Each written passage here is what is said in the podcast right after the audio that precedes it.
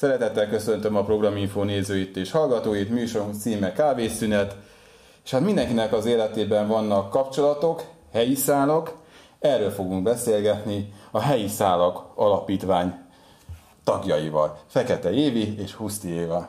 Üdvözöllek benneteket, hogy vagytok? Köszönjük jól. Köszönjük jól, mi is üdvözlünk.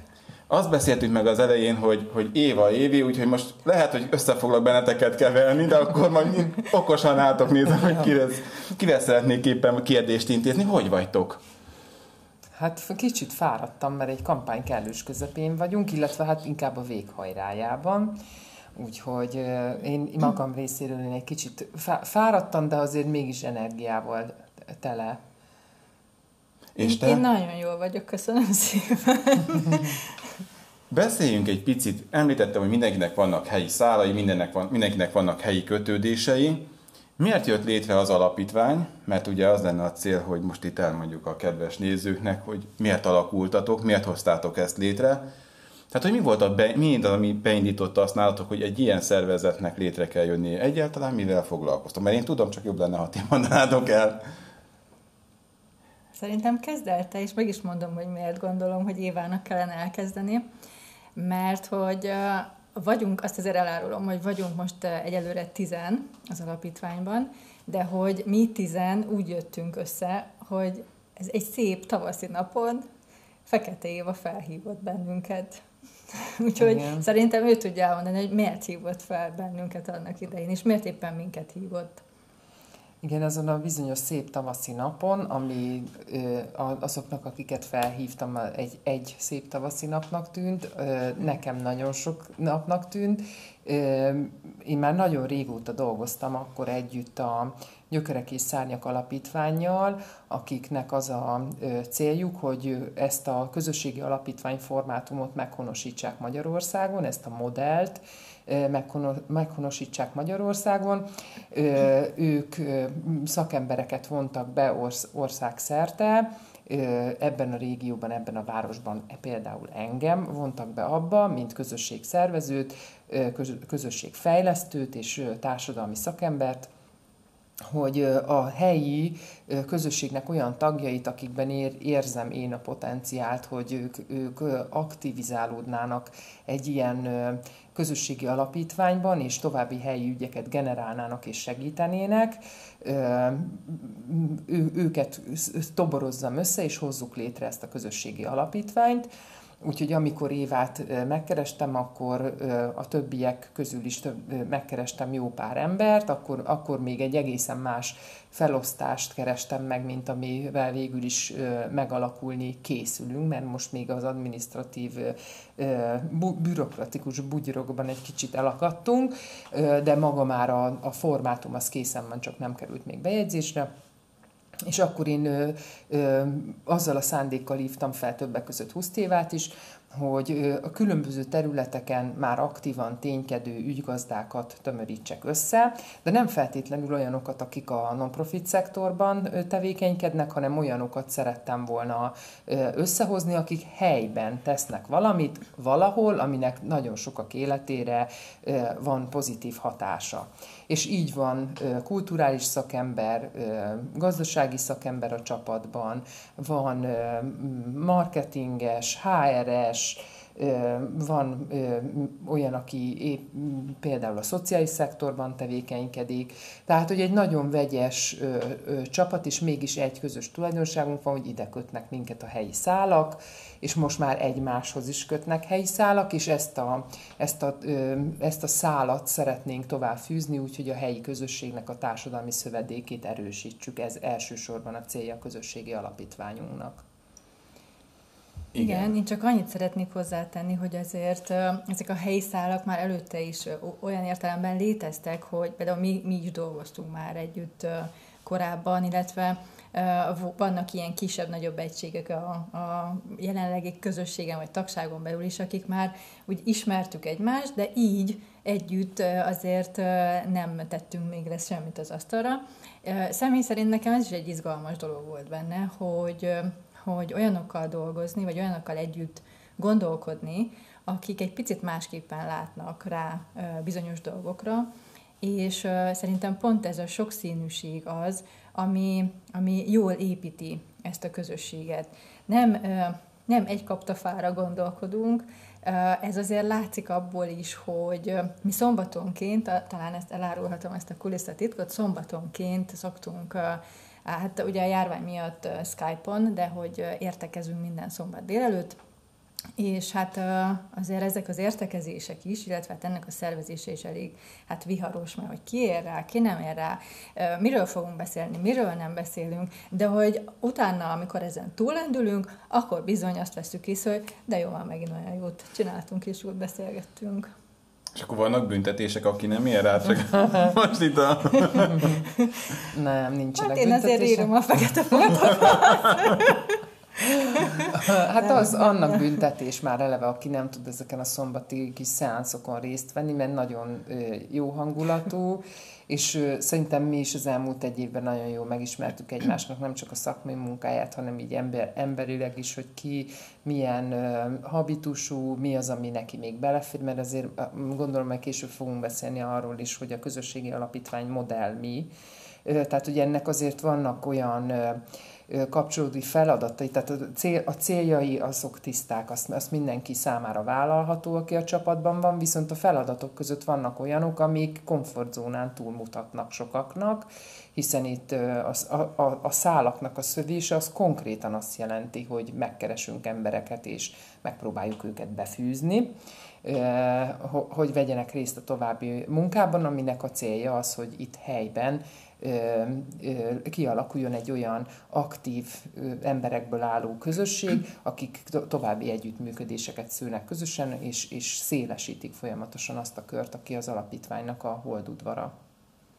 Hű, ez most így nagyon tömény volt egyszerre, akkor most egy kicsit bontsuk szét, hogy a nézők is így jobban értsék, hogy miről van szó. Először is ugye több dolog merült fel, Szeretném tudni, hogy ki ez a tíz ember, mert annyira misztikusan beszéltek erről a tíz emberről, hogy Hát, hogy hát ha, hát, ha azért jó lenne őket is bemutatni. Ez az egyik kérdés. A másik az az, hogy azon túl, hogy persze egy közösségét kell tenni, közösségi tevékenység, meg feladatok, azért nagyon érdekelne engem, hogy, hogy, hogy mi lenne a feladat, tehát hogy ti hogy látjátok, hogy ti hogyan tudnátok segíteni a közösségnek, mert nagyon sok mindent láttam én a, a Facebookon, és arról jó lenne egy pár dolgot beszélni, pár dolgot megemlíteni ebből, meg hogy mit terveztek a jövőben. Tehát egy kicsit ilyen komplexebb kérdéskör. Szóval kik a taguk? Mondjuk név szerint Há, hogy ne? Jó, hát a Csatári Emese. Azért róla tud, akik, akik valamennyire ismerik Nyíregyházát, ők tudják, hogy ő nagyon régóta aktívan tesz azért, hogy itt a helyi közösségi életbe a fiatalokat bevonja, úgyhogy ő, mint ifjúsági szakember mm. került a csapatba. Igen, Kutasi Lackó Brigitta. Kutasi Lackó Brigittának a beszervezésével az volt a szándékom, hogy pontosan ő egy olyan ö, személy a csapatban, akiről úgy gondoltam, hogy a szűzkéz jól jöhet egy ilyen munkában, mert hogy ő, ő neki nincsenek non-profit szálai egyáltalán, ő, ő ilyen jellegű szakmai területen, hogy, hogy a közösségi tevékenység, szociális szektor, ügygazdaság, ezek neki, ezek neki újdonságok voltak, viszont nagyon-nagyon kiterjedt ismeretségi köre van, és nagyon dinamikus, fiatal családanya, nyíregyházi kötődéssel, és hát nem titkolom azt sem, hogy én amikor szerveztem a kis bábukat a saktáblán, akkor, akkor azt is figyeltem, hogy olyan minden városrész is képviselje magát, és ő a kertvárost képviseli. Így van, Kokkonem Mónika. Kokonem Mónika, ő, ő is ifjúsági szakember, ő pedig a, ő azért volt a fejemben egyrészt, mert ő vele a laborkafé kapcsán már én nem akartam elhinni, hogy csak három éve, de három éve agyalunk itt együtt Nyíregyházán, és ő egy, egy messziről jött ember, aki már sokat látott, tíz évig ért Finnországban, és az ő szemléletmódja visszatérve a, a szülővárosába egy egészen új színezetet ad egyébként a szakmai céljainknak is, illetve annak a módszernek is, ahogyan építkezünk, ő egy nagyon, nagyon jó színezetet ad a meglátásaival. Zalatnai László, Zulu. Zalatnai László, Zulu, ő pedig a, egy, egyfajta alternatív gazdasági vonalat képvisel, ő a Nyíregyházi Kosárközösségnek a, az egyik alapító tagja. Ő, ő a, folyamatosan a gazdaságnak a megújításán dolgozik, az ökotudatos szemléletmód, és hát egyáltalán a, a, a tudatos szerveződés, meg a tudatos egyénnek a, a témaköre köré szerveződnek az ügyei. Én úgy gondolom, hogy ő is annyira jól elmélyedt már abban a abban a, abban a társadalmat és gazdaságot megújító folyamatokban, amik, amik szerintem a jövőt jelentik mindannyiunk számára, hogy én nekem egy percig sem volt kérdés, hogy ő neki helye van ebben a csapatban. Kokas Bálint.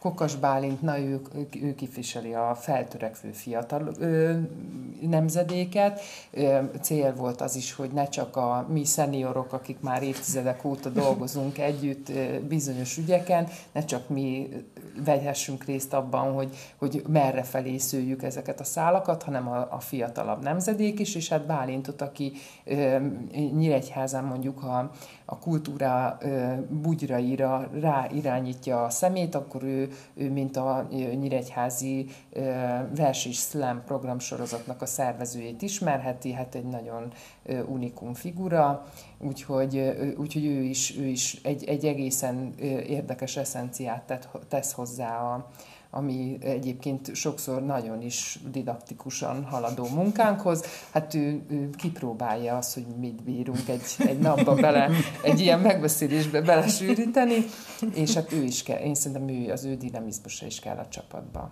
Hát majd mellettünk beleszokik ebbe a munkába, amiben mi így előre Jó, hát a csapongás az elfogadható, néha nem. Hát ő a bohém ő a, a bohém a csapatban. Azért még van, van egy más bohém is a csapatban szerintem több mint valószínű. Hát, vannak néhány. van Szilárd, Anderú Szilárd. Anderú Szilárd, tehát ő, ő a kulturális szakember a, a csapatban, az ő meglátásai is nagyon, tehát ő, én nekem olyan, olyan szokott lenni a, a Szilárd jelenléte, a, amikor ezeken a online beszélgetéseken vagyunk, hogy olyan, mint egy ilyen Jedi mester, csak figyeli a tanítványokat, hogy mit nem, pedig ő is a fiatalabb generációt igen, képviseli, igen. de mindig a megfelelő pillanatban teszi fel a megfelelő kérdést, és, és az, az mindig úgy moccant egyet valamilyen irányba a csapaton. Igen. Matolcsi Judit? Matolcsi Judit, ő abszolút a, a, a szociális szektorban tevékenykedik, ő, ő, ő coach, tréner, és hát egy, egy tömegsport egyesületnek, a Denevér Egyesületnek az oszlopos tagja, szóval ő megint csak egy, egy más témát hoz a csapatba, a gazdasággal, a szociális ügyek mellé, ő, ő képviseli a mozgást, a, a, az egészen más érdeklődési, érdeklődési körű embereket tud megszólítani ő, aki, aki terepen van, barlangászik, tájékozódási futással foglalkozik, szóval ő is szerintem egy nagyon fontos tagja lesz. A, későbbiekben különösen az adománygyűjtő munkánknak azokkal az eseményekkel, amiknek a szervezésében neki rutinja van.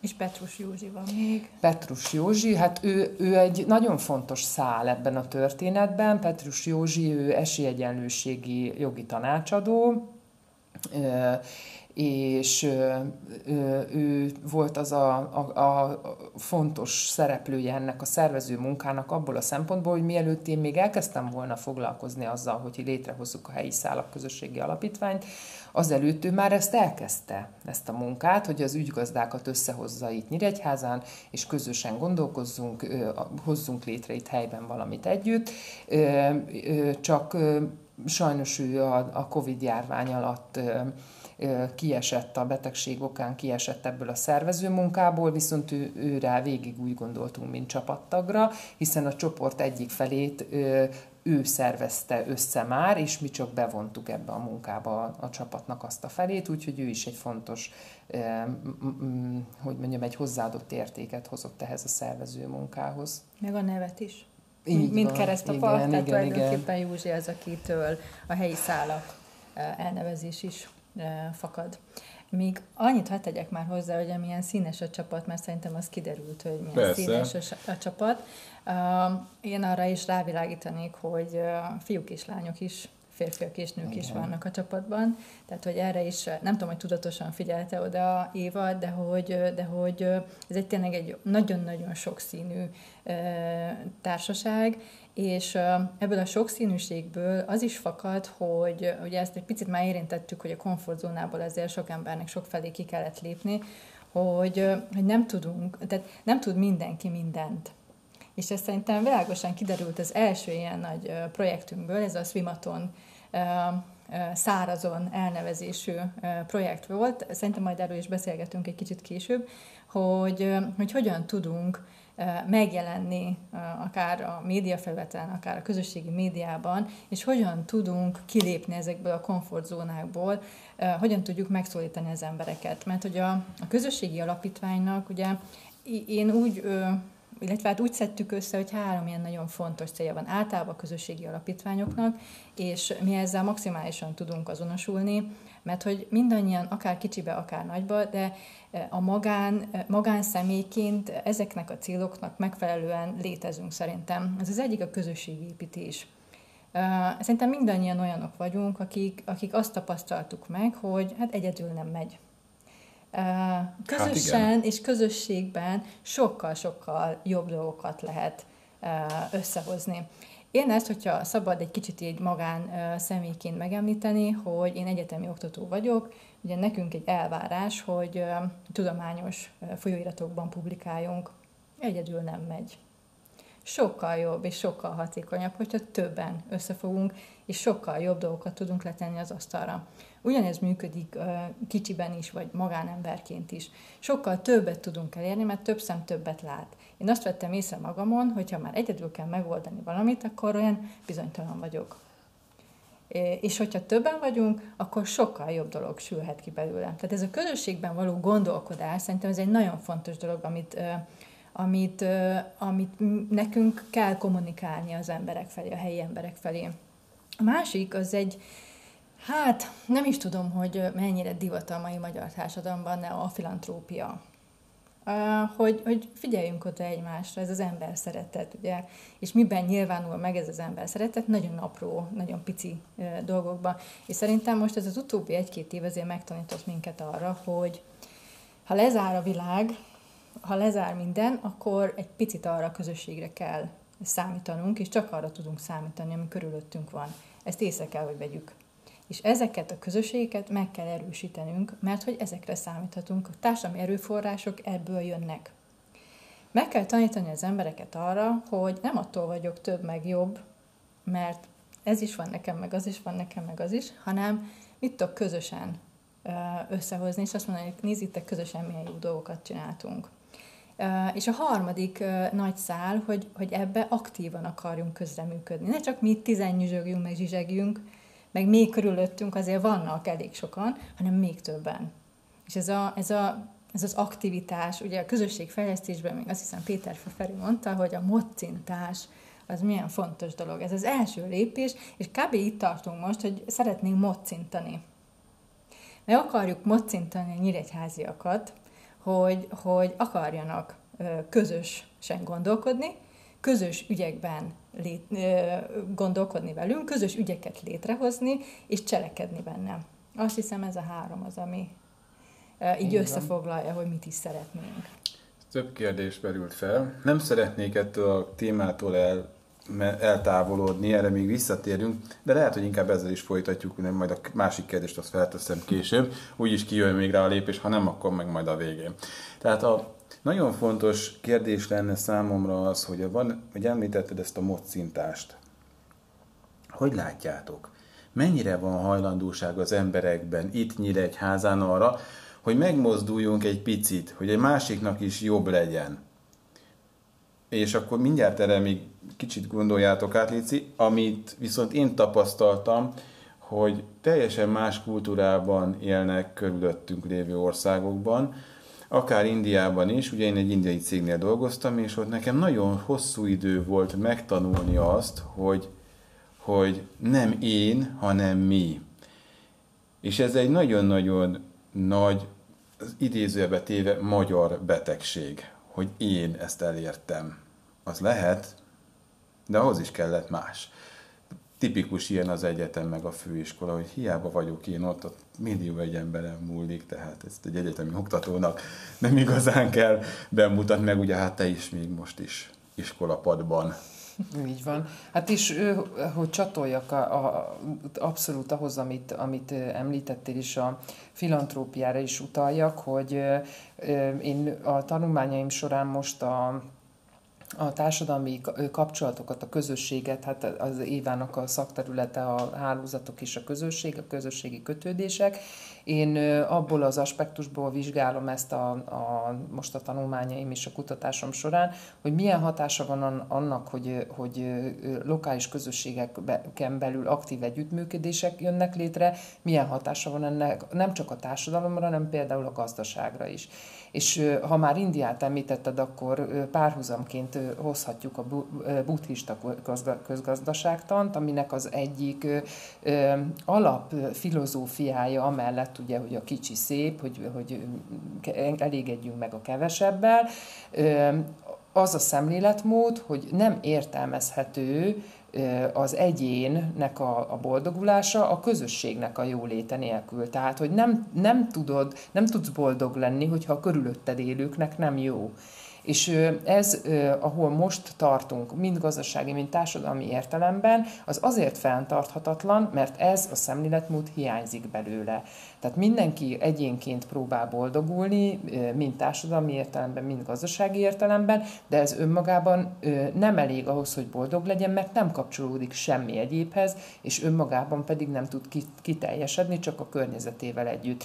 És még mielőtt tényleg ebben a nagyon elméleti irányba elmennénk, megpróbálom ezt arra ráfordítani, hogy mi ezt a közösségi alapítvány berkein belül hogyan szeretnénk a hasznára fordítani ezt a szemléletmódot a, a nyíregyháziaknak, mert ugye most, hogy elkezdtük a Swimaton keretében az adománygyűjtést, és most már gyakorlati szintére léptünk a nagy elméleti munka után, és miután saját magunkat közösségi szerveztük, én úgy érzem, hogy egy elég jó együttműködő szakmai közösségi szerveztük, most már itt a feladat, ami, ami előttünk áll, hogy a helyieket is bekapcsoljuk ebbe a munkába, és a ö, adománygyűjtés közben számtalanszor jött velünk szembe az a kérdés, hogy de mire gyűjtitek ezt a pénzt? Mire? Hát, ezt próbáltam én mire is megtudni az ezt imént. a pénzt? Mármint hát, az elején a kérdés, ez volt a második fele. Így van, hát eljutottunk, ö, eljutottunk ide is, nagyon körmönfontan, reméljük, hogy a kedves nézők és hallgatók nem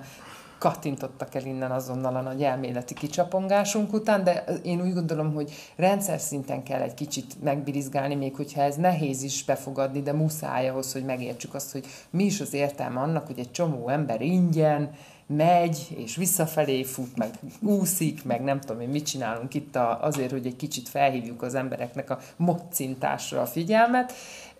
Tehát a, a, az adományokat abból a célból gyűjtjük mi, hogy azt a tapasztalatunk, akár úgy, hogy, hogy misszióvezérelt szervezetek ügygazdáiként folyamatosan dolgozunk azért, hogy adományokat gyűjtsünk, pályázatokat vonzunk be, meg a forrásteremtés, az mindig a, a, a társadalmi szektorban az egy mindig egy nagyon fontos feladat, és egy nehéz feladat, és mi azt látjuk, hogy egy csomó kezdeményezés ezen a ponton elakad. Nincs rá forrás, nem tudjuk megvalósítani, mert nem tudunk rá pénzt szerezni, és egyszerűen elhal, vagy egy projekt erejéig finanszírozza valamilyen forrás, valami kooperatív program, vagy nem tudom, és amikor annak vége lesz, mivel ez csak a projekt időtartama alatt érkezett ez a forrás, és nem volt kifejezetten szempont az, hogy ez kapcsolódjon valamihez, ami folytatható hosszú távon is, vagy mondjuk nincs köze olyan értelemben a lokális közösséghez, hogy azok életben tudják tartani, amit ebből a pályázati forrásból létrehoztak,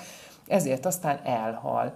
És a mi elképzelésünk az az, hogy egy olyan helyi forrás alapot hozzunk létre, aminél nem kitétel az, hogy mondjuk valaki jogi személyiség legyen, nem kitétel az, hogy minimum nem tudom hány millió forintot kell pályáznia, nem, azok a szabály, hagyományos pályázati kritériumrendszerek és szabályrendszerek, amik, amik mondjuk egy nagyobb forrásnak a lehívásakor elvárások, az e, ebben az esetben nem jelentenek kritériumot, kizárólagosságot és az a célunk, hogy ezt, ezt nem csak, hogy létrehozzuk ezt, a, ezt az alapot, hanem folyamatosan hízlaljuk is, és évente többször megnyissuk ezt a, ezt a bugyrot a helyi közösség számára, és azokat, akik aktívan ténykednek itt Nyíregyházán, és valamilyen ügy motoszkál a fejükben, hogy ők azt létrehoznák itt Nyíregyházán, akkor ne ö, akadjanak el annál a pontnál, hogy ó, azt majd csak márciusban fogják kiírni, meg amúgy is három éve,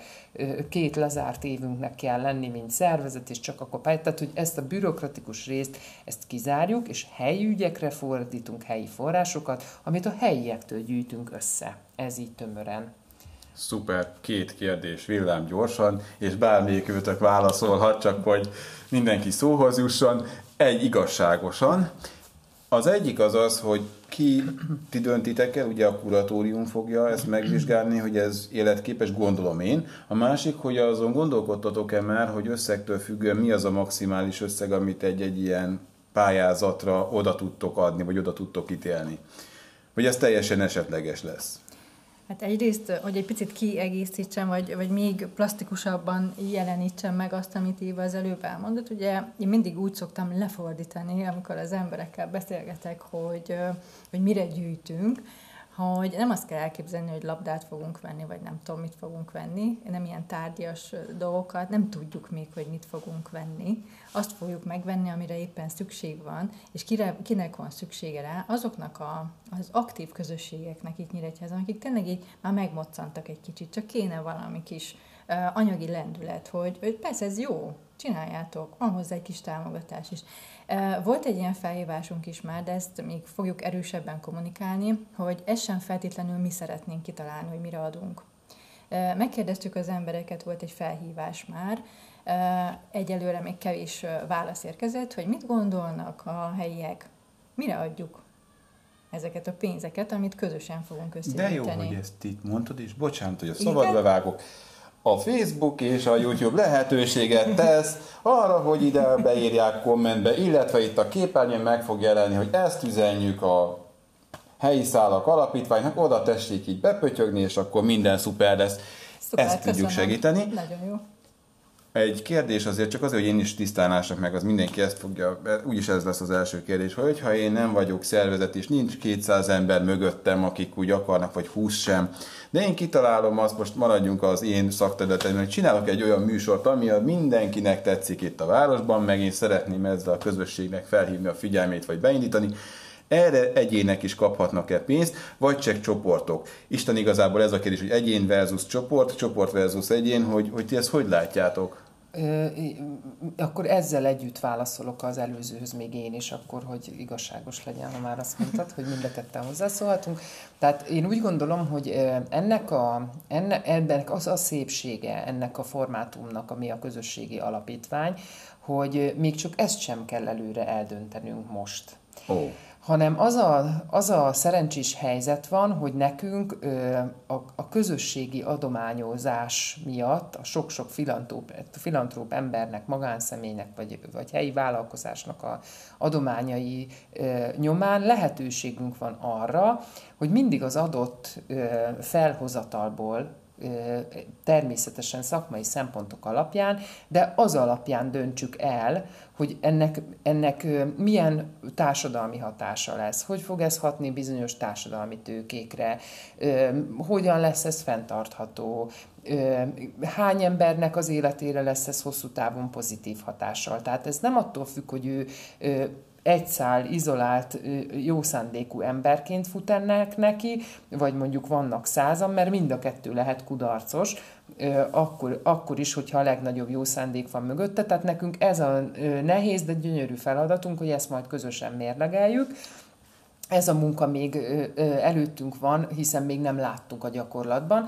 Viszont válaszolva erre, hogy mennyi a maximum, meg mennyi, a, a, a mennyi az annyi, erre azt tudom mondani, hogy ez attól is függ, hogy mennyi adományt tudunk mi összegyűjteni, de még csak még, még az is lehet, hogy még ettől sem függ, mert a mi feladatunk és célunk az is, hogy ezeknek a szervezeteknek, akik majd a későbbiekben a segítségünket kérik ahhoz, hogy ők forráshoz jussanak, nem is mi abból fogunk adni, ami már a rendelkezésünkre áll, vagy nem csak abból fogunk adni, ami a rendelkezésünkre áll, hanem azt a modellt követjük, aminek a, amely modellnek a nyomán mi is most készülünk megalakulni, méghozzá a Gyökerek és Szárnyak Alapítványnak a modelljét, akik egy hosszadalmas szakmai felkészítés után az adománygyűjtő munkára minket felkészítettek, és azt ajánlották fel, hogyha decemberig összegyűjtünk saját magunk számára 2 millió forintot, akkor még kettőt hozzátesznek. Tehát ezt a modellt is tudjuk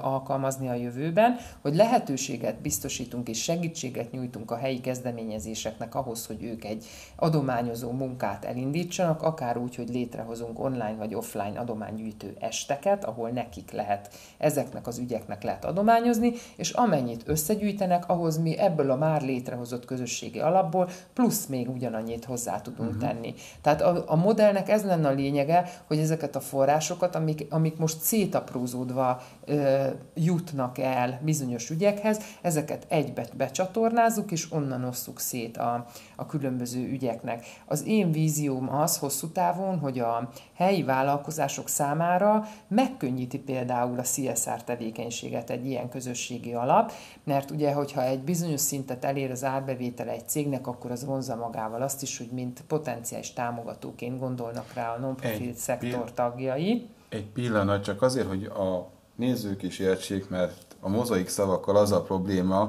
pláne az angol mozaik szavakkal, hogy nem nagyon értik még, mert uh-huh. ugye nincsen bevezet, hogy ez a CSR pontosan mit jelent. Ez csak ezt szeretném, hogy egy kicsit bontsuk ki. Hát akkor mondom magyarul a vállalati társadalmi felelősségvállalás, amikor a vállalat az erre a célra elkülönített összeget felajánlja valamilyen társadalmi kezdeményezés számára, és hát ez egyre inkább a szponzoráció mellett egy, egy, olyan, egy olyan forrás lehetőség a, a szervezetek számára, ami egyúttal persze a, az illető cégnek is egy, egy extra láthatóságot ad, tehát a marketing tevékenységében ez a, ezt a partnerséget mondjuk fel tudja használni, de aminek például nem cél, elsődleges célja ez, hogy az vállalat villogjon vele, hanem egyszerűen csak a közösség számára a saját bevételeiből valamit visszaad.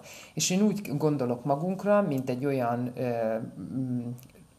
egy olyan támogatásra például ezeknek a vállalatoknak is, akiket nagyon-nagyon sokszor keresik meg szervezetek, hogy erre szeretnénk, arra szeretnénk, ők tudják azt mondani, hogy keressék a helyi szállakat, mert mi minden évben ezt a CSR alapot nekik odaadjuk, és ők fogják hmm. eldönteni, hogy kinek fogják odaadni ezt az összeget.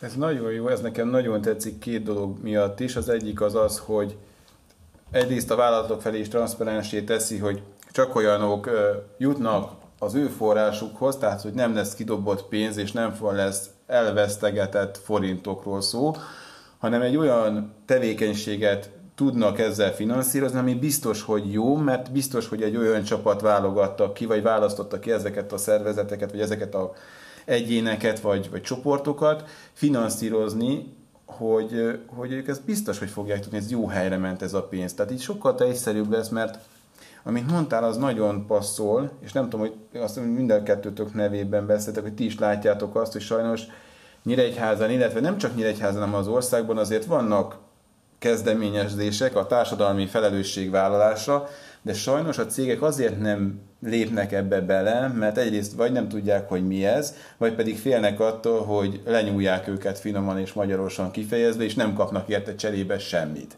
sem. Hát igen, itt megint csak arról van szó, a bizalom. Hát igen. Tehát, hogy ha a helyben gondolkodunk, és a lokalitást nézzük, is sokkal nagyobb esély van, hogy bizalmas alapon, bizalmi szálakon keresztül tudjuk ezeket szervezni, megszólítani a helyi vállalkozókat, és bevonni ebbe, mert hogy egy bizalmas szál, és bizalmas szálakon működve, azért sokkal jobban meg lehet ezeket a, a felajánlásokat, az adományokat tenni, és, és transzparens célunk az is, hogy mindazt, amit begyűjtünk, ugye gyakorlatilag napi szinten mutatjuk azt, hogy, hogy mennyit, mennyit adtak most össze a, a kedves társadalmi befektetőink, és, és hogy azt is vissza fogjuk adni egészen nyilvánvalóan és egészen pontosan, hogy kik milyen ügyekre, milyen forrásokat kaptak a helyi szálakon keresztül. Ez egy nagyon fontos dolog. Mindannyian adományoztunk már, mindannyian tudjuk azt, hogy vannak olyan ügyek, amire az ember hát nem sajnálja a pénzt, most ez ilyen nagyon bénán hangzik. Tehát vannak nyilvánvalóan olyan dolgok, amire ha megszólítanak, akkor igen, fogok adni.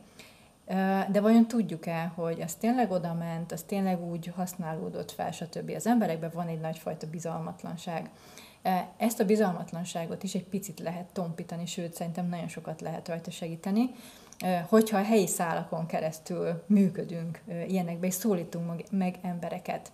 És Két dolgot szeretnék még mondani. Az egyik az, hogy válaszoljak a négyel elő, előző kérdésedre, hogy mennyire könnyű megszólítani, meg bevonni a helyieket, és hogy, hogy mennyire könnyű módszinteni, vagy nem. Nem könnyű, viszont egy kicsit nehéz. viszont nekem például nagyon jó tapasztalataim vannak azt mondani, hogy én nem, nem azt mondom, hogy nem hittem ebben, de azért nehéz volt arra gondolni, hogy én oda fogok menni egy emberhez, és azt mondom, hogy hát figyelj, itt van ez a helyi szálak, és hát kéne egy kis pénz. és most már könnyebb?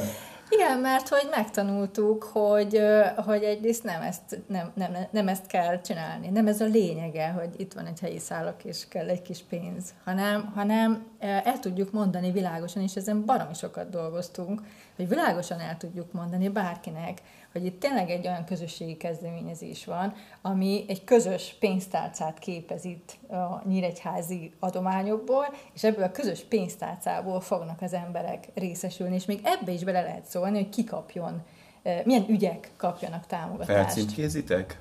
Nem címkézzük fel, ahogy Éva el is mondta az előbb, nem a címkézés meg, tehát ö, olyan értelemben, hogy ö, meg lehet mondani, hogy milyen ügyekre figyeljünk oda, amit az előbb ö, a felhívásban is. Az addig oké, okay, csak aha. azt hittem, hogy azt is csinálhatjátok, vagy úgy is lehet csinálni, hogy akkor most kifejezetten egy csapatnak, vagy egy társadalomnak, társaságnak gyűjtünk, egy ja, társadalmi olyan értelemben igen, igen, olyan értelemben igen, csak úgy nem lesz, hogy mondjuk ez a forrás el van különítve kifejezetten sport ja, események támogatására, ezért hát sajnos nektek, mivel ti szociális ügyre pályáztatok, olyan, nektek nem tud, ilyen nincs, de ilyen értelemben igen, tehát hogy úgy is kifejezetten úgy is fogunk gyűjteni, hogy bizonyos ügyeknek, tehát az ügygazdák jelentkeznek, hogy ennyi meg ennyi forintra lenne szükségük, és segítsünk nekik összegyűjteni. Tehát most olyan mérhetetlen rutint fogunk szerezni ebben a atomatgyűjtésre, de ezt még hagyd meséljem el. Tehát amikor én... Na, ezek tök jók. Ezt ne ezt vártam, hogy mikor kezdenem ezt a mesélést. Amikor, amikor elkezdtük ezt a önmagunk kifaragását a márványtömbből, hogy létrehozzuk azt a gyönyörűséget, ami most a helyi szálak közösségi alapítványnak a kis csírája, akkor én mindenkinek mondtam, hogy hát igen, igen, itt adományokat kell gyűjteni iszonyú sok munkába tartott, hogy ne tarhálásként emlegessük az adománygyűjtést, tehát hogy ezt felejtsük el, töröljük ki a szótárunkból a tarhálás szót, ez, ez nekem nagyon, nagyon komoly munka volt, hogy ezt az emberekbe elültessem ezt, hogy én ugye, aki a laborkaféban, a adománykávézóban gyakorlatilag hat éve más csinálok, csak az adományozást. Hát,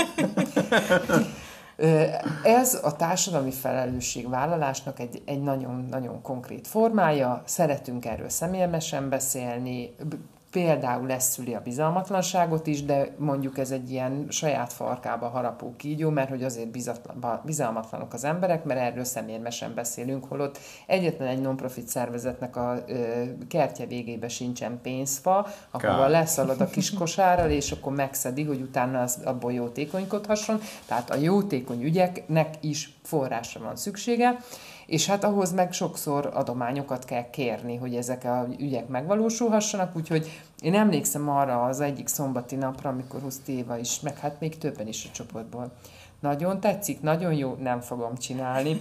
Mondtam, de fogod csinálni, nem fogom csinálni. Én ezt nem tudom magamról elképzelni, hogy én ezt fogom csinálni.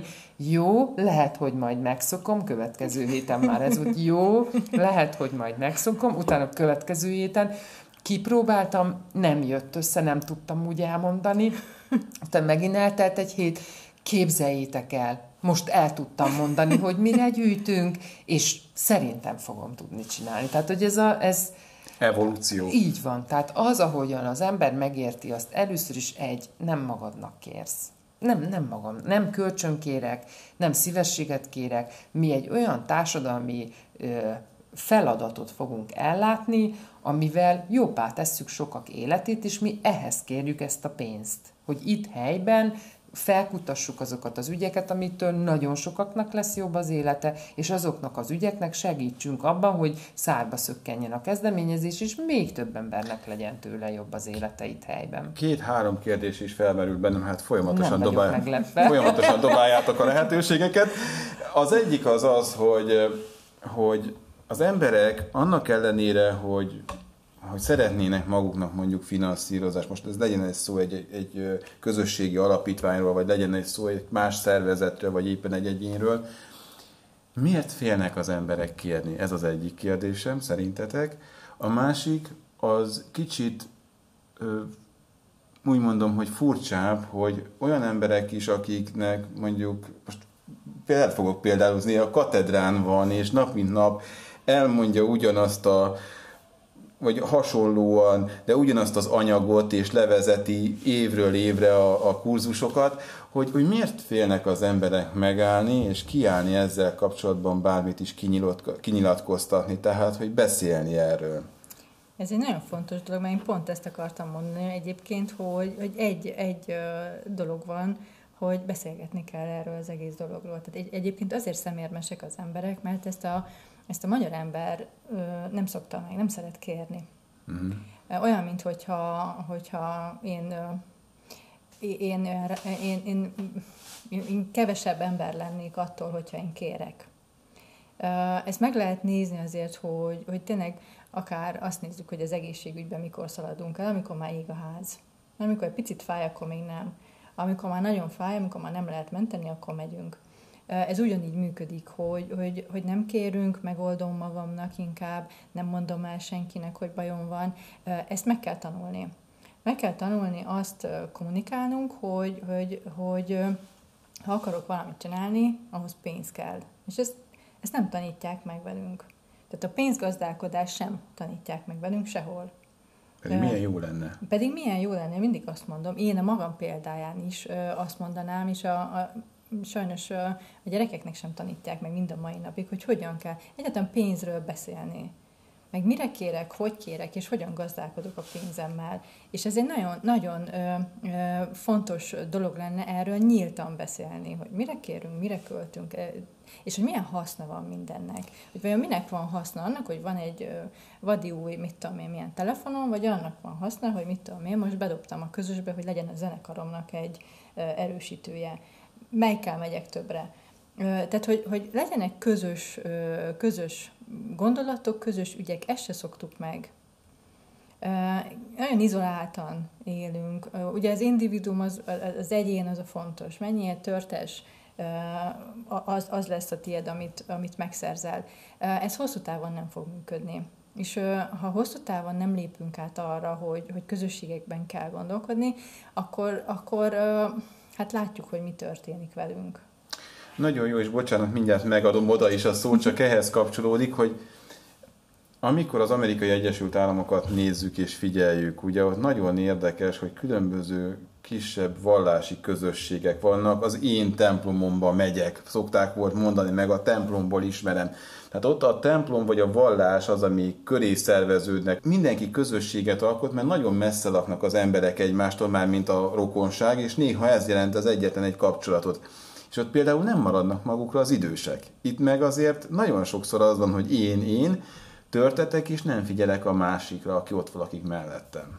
De egyébként erre nagyon jó rímel erre a gondolatmenetre a, a nem is választott, hanem megfogalmazott szlogenünk, a tőled kérjük, neked adjuk, aminek, amiben szerintem minden benne van, hogy az, az a helyi közösségtől kérjük, és a, ö, valamilyen módon a helyi közösségnek fogjuk visszaadni is azt, amit ezekből a forintokból létrehozunk, amik önmagukban, és hogy reflektáljak arra, amit Éva mondott a pénzről, hogy a pénzre nem eszközként, hanem célként tekintünk, és ez a legnagyobb probléma, hogy nem egy olyan tárgyként gondolunk rá, aminek az a funkciója, hogy abból értéket alakítsunk ki, értéket hozzunk létre, hanem az, a, a, maga a pénz az, amit értéknek tekintünk, holott önmagában az csak egy, egy, egy papírdarab, vagy, vagy nem tudom, egy bitek halmaza, Ugyanakkor viszont kétségtelen, hogy anélkül nem lehet egy, egy olyan társadalomban, meg egy olyan civilizációban, aminek alapja a pénz,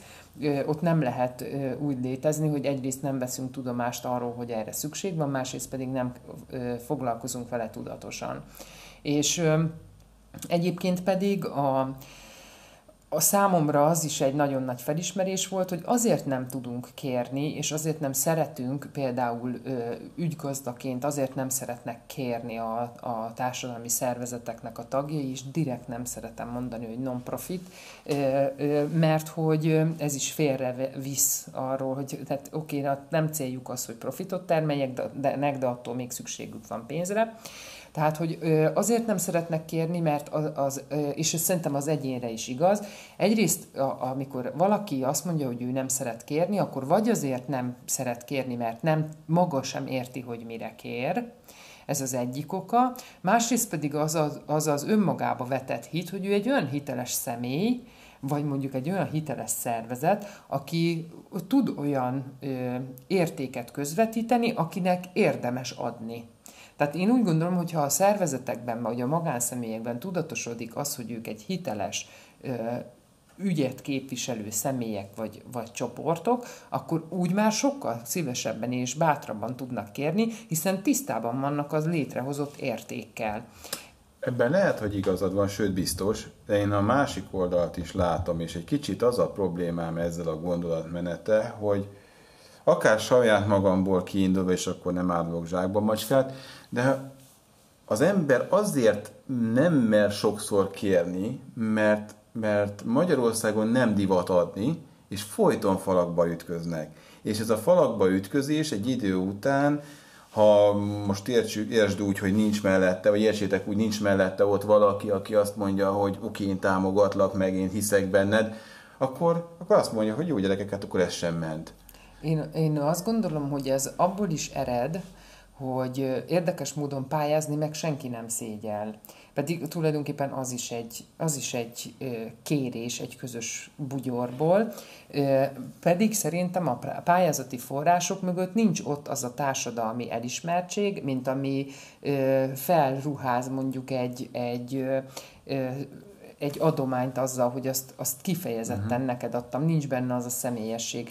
És, és ez az, ami elválasztja szerintem a, a szervezeteknek a saját magukkal való. Tehát a, a, a pályázati forrásokra, mint kiegészítő forrásra alapozni nem szégyen, de hogyha valakinek semmi köze nincsen ahhoz a közösségek, ahhoz a társadalomhoz, aminek társadalmi szervezetként a támogatására létrejött, és csak ilyen rideg forrásokat hív le, akkor pontosan az az ügy vész ki mögüle, hogy ő ezért a társadalomért tevékenykedik. A mi célunk hosszú távon az az, hogy annyiban legyünk egy plusz, meg egy valamilyen más, mondjuk a, társ, vagy a vállalatok számára, mint támogatandó társadalmi szervezet, hogy mi próbáljuk majd, vagy nem próbáljuk, fogjuk mérni az értéket, amit az ő támogatói forintjaikból létrehoztunk. És ez hiányzik egy pályázatból, mert ők csak azt mérik, ami számszerűsíthető. Mi pedig ezeken az értékeken túl, a számszerűsíthető értékeken túl is szeretnénk megnézni azt, hogy milyen milyen hatást hoz, ért el egy, egy akár ezer forintos támogatással is egy szervezet. Kezemben van egy nagyon... Ja, szerettél volna még? Igen. Igen, akkor tessék, hát szóljatok. Azt szeretném még mondani, megint csak így visszacsatolva, vagy két kérdéssel ezelőttre, hogy azért az is fontos, hogy, hogy az, hogy ne, nem tudunk kérni, meg nem merünk kérni, hogy az emberek általában itt Magyarországon nincsenek ahhoz hozzászokva, hogy bármire is hatással lehetnek ők maguk. Tehát gondoljunk egy ilyen nagyon egyszerű példára, hogy tízemeletes, tízemeletes lakóházba kimegy a villany. Ez hogy oldódik meg ez a probléma? Hmm. Ugye mindenki azt mondja, hogy ez majd biztos szól valaki. Hmm. És napokig, akár hetekig inkább mindenki a sötétben közlekedik, de szólni nem szól. Én szóljak. Majd valaki biztos szól. Az utcába ki van menve a villany, vagy, vagy huplis az út, én szóljak. Az én felelősségem. Tehát, hogy ez, ez sem, ehhez sem vagyunk hozzászokva, hmm. hogy, hogy bizony, hát én is itt vagyok, hát én is, én, én miért nem teszek érte?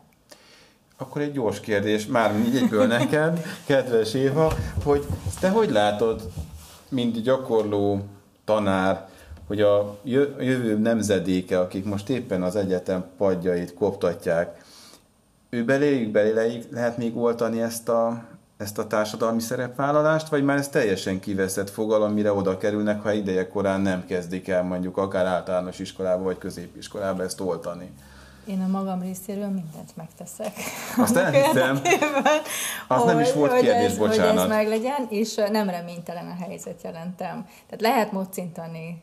És akkor egy, egy régebbi történet, hogy a Fekete Évát meghívtam néhány éve a Debrecen Egyetem egészségügyi karon dolgoztam még akkor, hogy a szociális munkás hallgatóknak tartson egy jó kis előadást, és ő, ő, utána így beszélgettünk, és azt mondta, hogy hát izgalmas volt, mert hogy az elején olyan volt, mint az akváriumi halacskákot úszkálnak a, az akváriumban, és akkor meg kell kocogtatni az ablakot, és akkor úgy összerezzen mindenki. Tehát én ebben hiszek, és nekem ez a kép még mind a mai napig a fejemben vagy. Igen, meg kell kocogtatni az akváriumot, és rezzenjenek össze a halacskák, és akkor azon már lehet dolgozni. De hogyha csak hagyjuk, hogy úszkáljanak, akkor nem tudunk velük mit kezdeni. Mikor kell kocogtatni, az a kérdés. Minél hamarabb. Egyébként nekem az elmúlt hat évből, mint adomány gyűjtő, professzionális adománygyűjtő, nekem az a tapasztalatom egyébként, hogy az elkövetkezendő generáció abszolút nem reménytelen, sőt, én úgy gondolom, hogy hogy nagyon-nagyon sok bennük a potenciál. A, a, ami elronthatja őket, az a kiégett szkeptikus felnőtteknek a, a látványa, meg a tőlük érkező negatív hatások. És még az is lehet, hogy ezt a közösségi címkét meglovagoló for-profit szektor is lehet az ellensége ezeknek a kezdeményezéseknek, mert hogy őnek itt nagyon tetszik ez a, ez a kifejezés, hogy nem tudom én, közösségi ez, közösségi az, és akkor közben burkoltan egy, egy profitorientált valamiről van szó.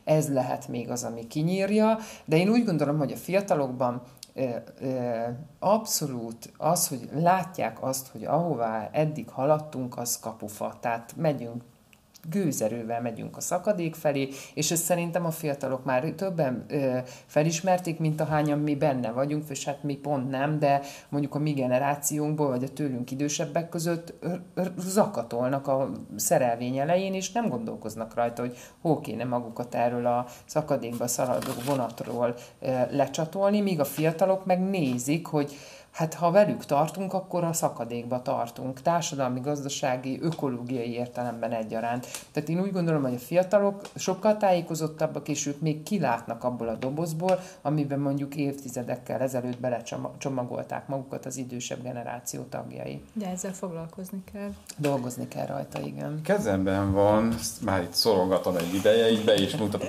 Ha nem haragszom meg, akkor így elé teszem, hogy így jobban látszik. Egy ilyen kis csomag, az van ráírva, hogy helyi szálak közösségi alapítvány, van rajta egy QR kód, erről majd egy nagyon jó sztorit mesélek mindjárt. Van rajta egy játszint? Uh-huh, azt hisz náciszra nácisz, van De nem látok, hát szemüveg kellene, azt meg valahol most is. Nácisz. És támogass minket is a számla szám.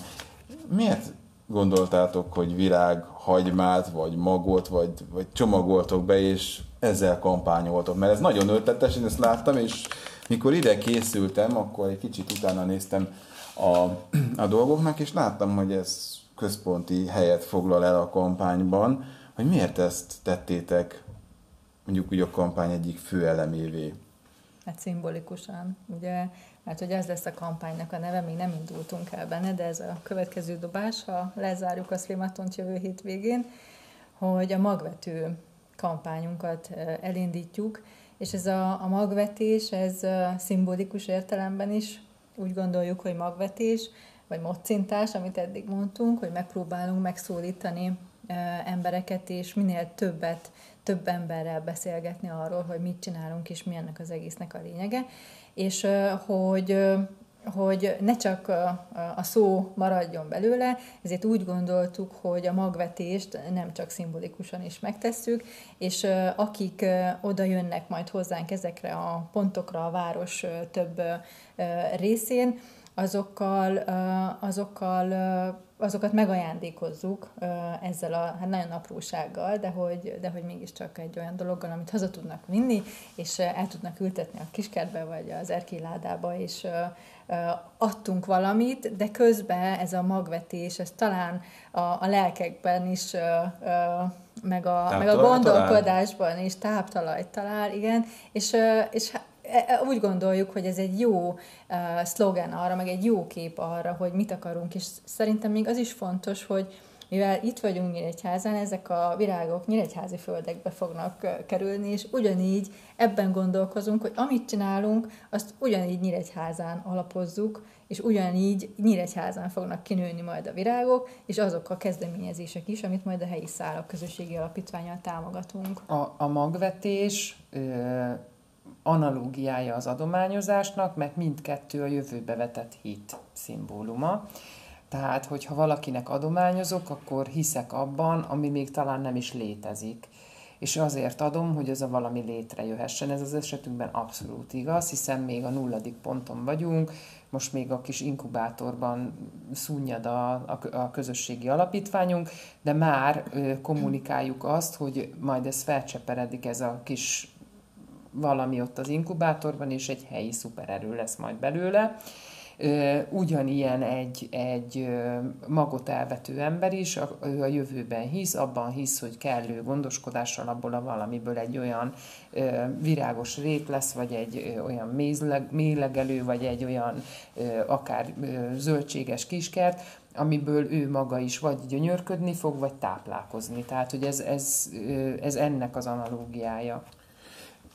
Egyből jönnek a kérdések, már is. Tehát mondhatnám azt, hogy kapom a kérdéseket, közben pedig nem.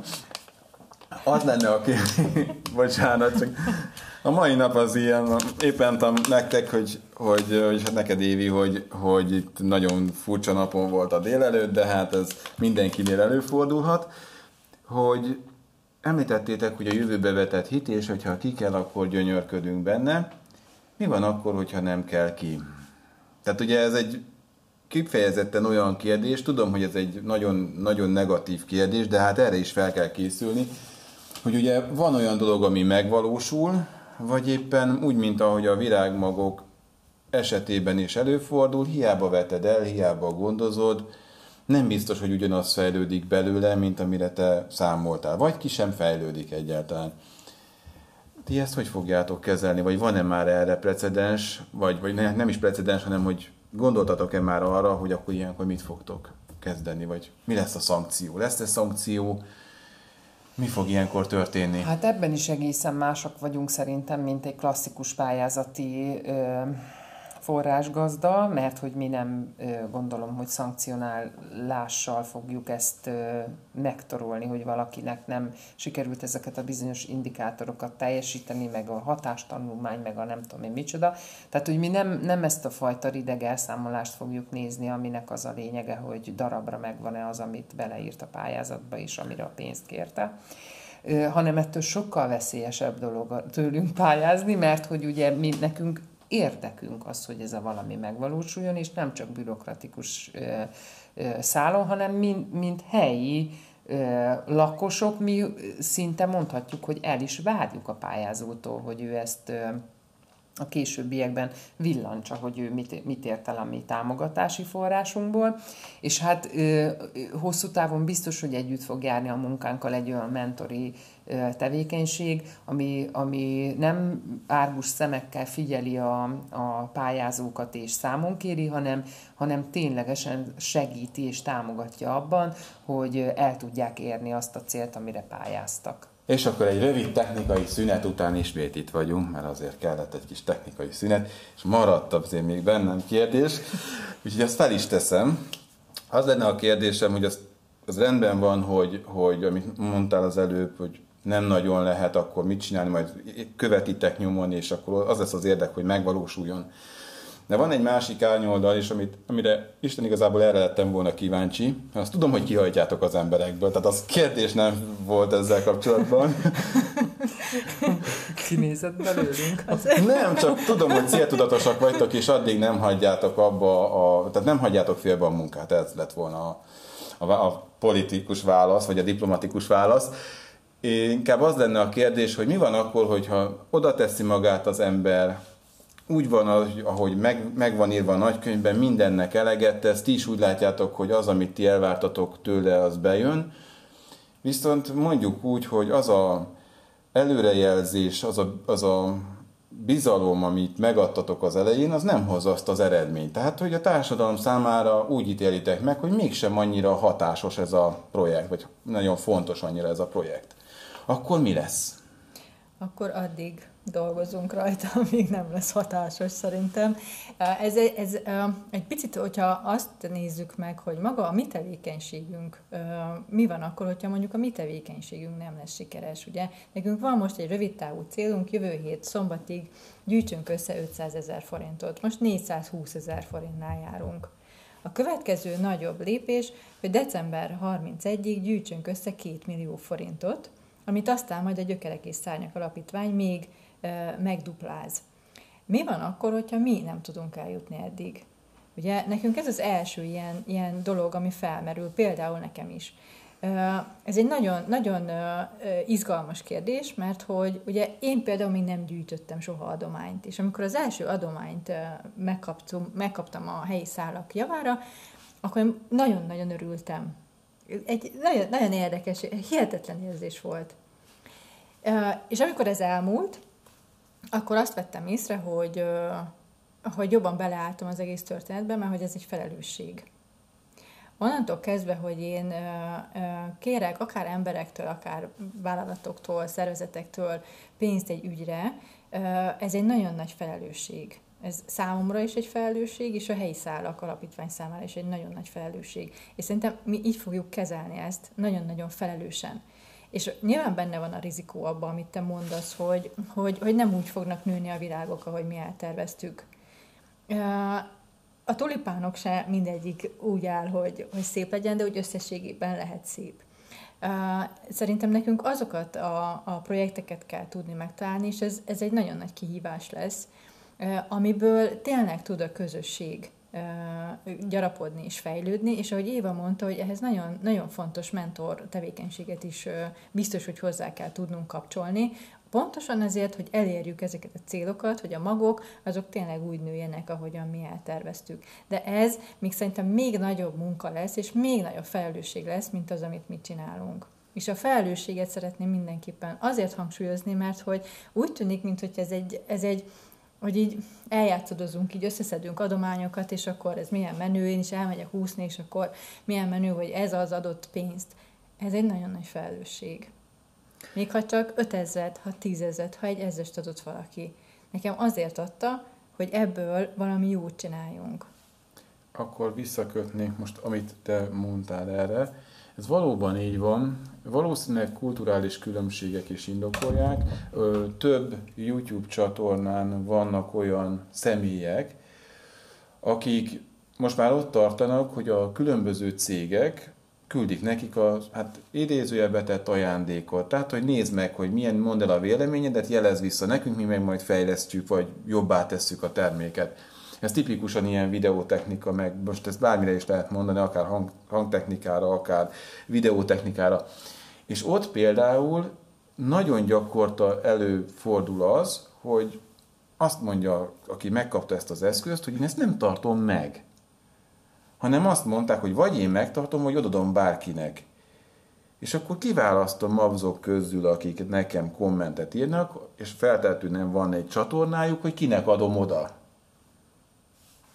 Tehát, hogy ő elszámol, és amikor valamilyen adományt kap, mondok egy példát, volt egy srác, aki gyűjtött, azt mondta, hogy ha az ő csatornáját ennyien megnézik, akkor ennyi bevétel származik az ő privát csatornájából. Ezt felajánlja a közösségnek azért, hogy gyerekek, állatok jól éljenek. És erről ő elszámolt, mutatta a képenyőt, ugye ezt a pénzt átutalt, ő nem tette zsebre. Tehát valahol, valahol én is így érzem, hogy ezt a példát szeretnétek mindenkiben erősíteni.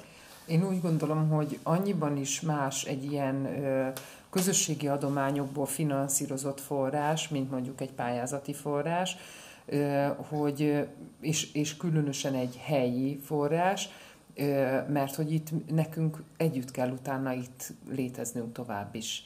Tehát, hogy aki, aki, és ezt most nem abból az aspektusból ö, említem, hogy az a valaki feltétlenül azért nem tudta, vagy az a csoport azért nem tudta a ö, belévetett bizalmat ö, termére, termőre fordítani, ö, mert hogy tulajdonképpen nem is tette bele annyira azt az energiát, amitől ez termőre tudna fordulni.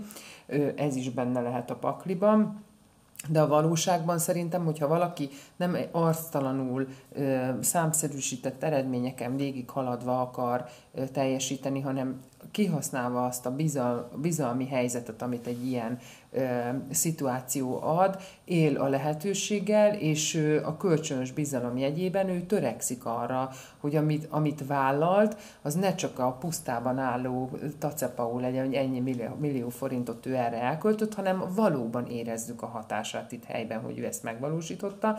Tehát kvázi azt lehet mondani, hogy aki ebből a forrásból merítkezik, annak, ha nem akar lehorgasztott fejjel vonulni itt a városban, érezve magán az adományozóknak a tekintetét, hogy ő nem vitte sikerre a projektjét, akkor ő neki ez, ez inspiráló is lehet arra, hogy ezt, ezt ő meg, meg tudja valósítani.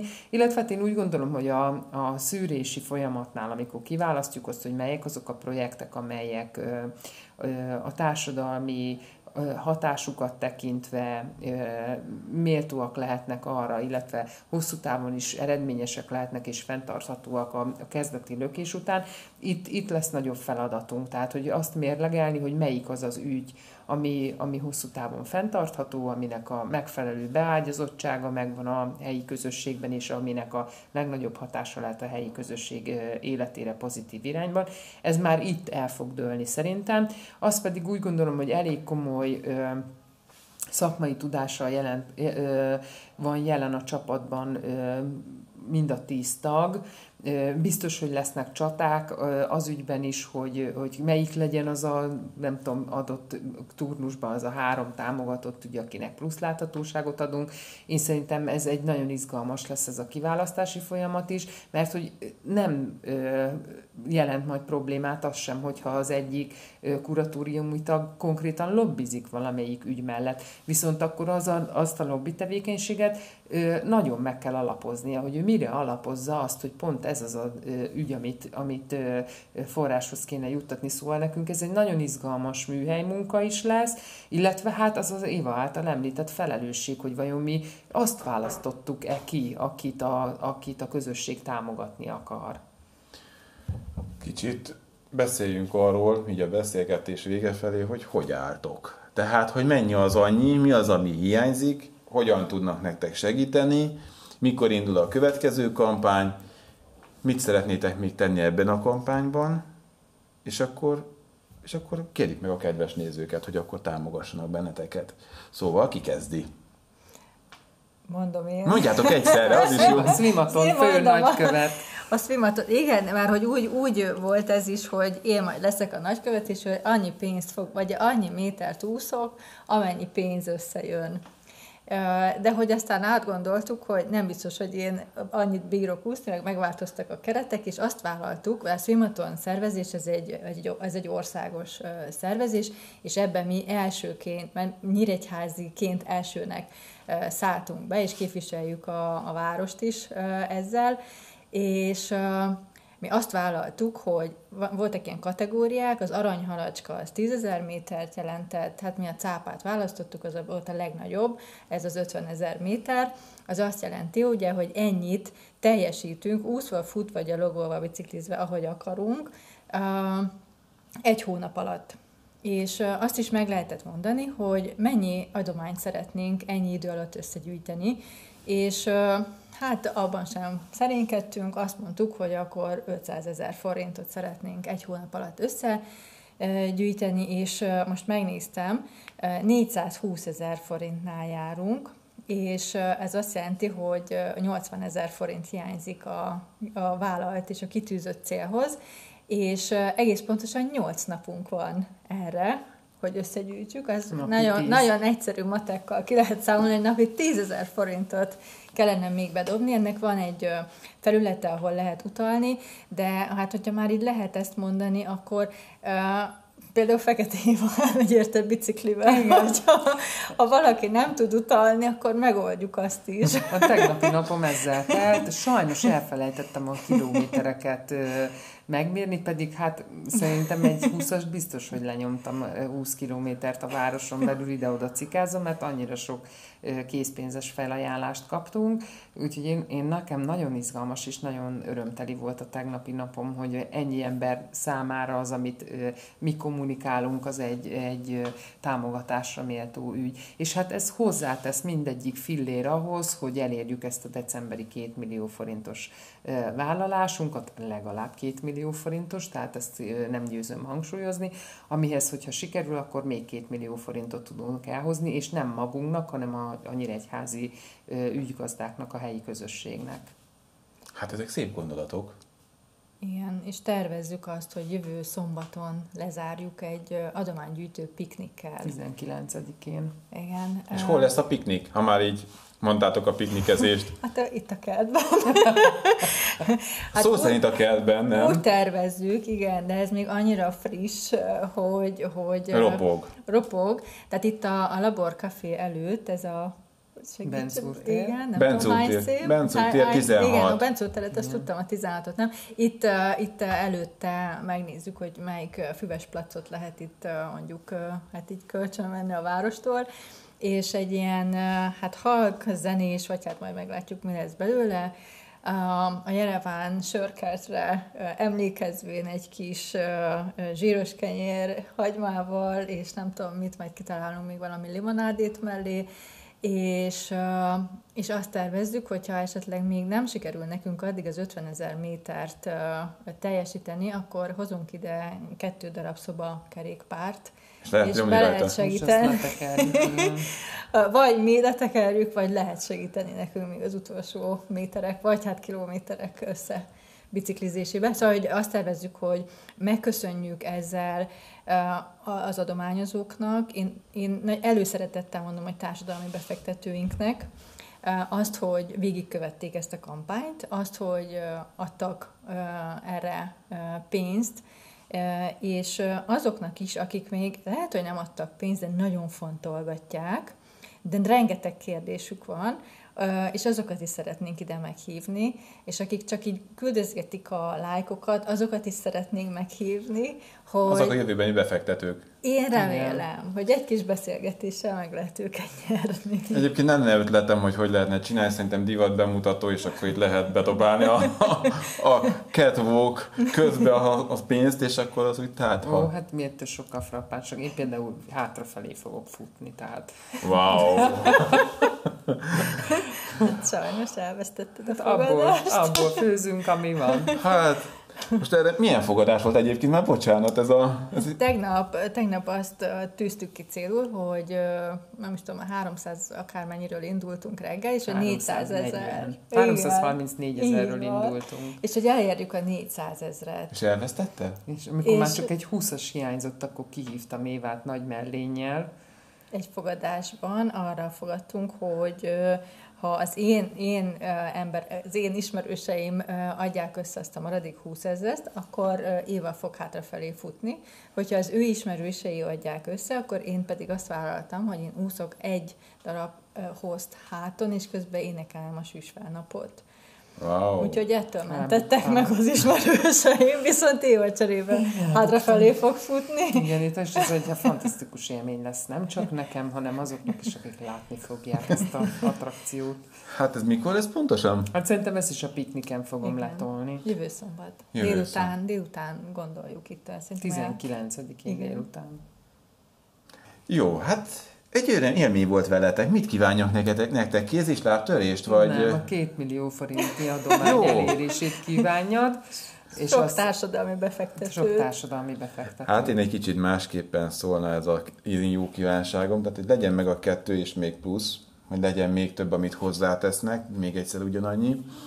És hát azt kívánom nektek, hogy amennyire csak lehet, azért találjatok olyan projekteket, amelyeket érdemes finanszírozni és megvalósítani itt Nyíregyházán, mert ez mindenki számára fontos lesz. Köszönjük szépen azt a hozzáadott értéket, amivel te most ezt a munkát segíted. Hát reméljük. És az érdeklődő kérdéseket külön. Igen, köszönöm. Még lettek volna számtalan kérdéseim, de ez még következő Nagyon sokat bírtunk volna még megválaszolni. Hát én azt gondolom, de hát, Úgyhogy akkor mára búcsúzunk, és jövünk mára vissza majd veletek. Köszönöm szépen, hogy itt voltak. Nem mondom el még egyszer, hogy mára búcsúzunk, de tényleg viszontlátásra, viszont hallásra.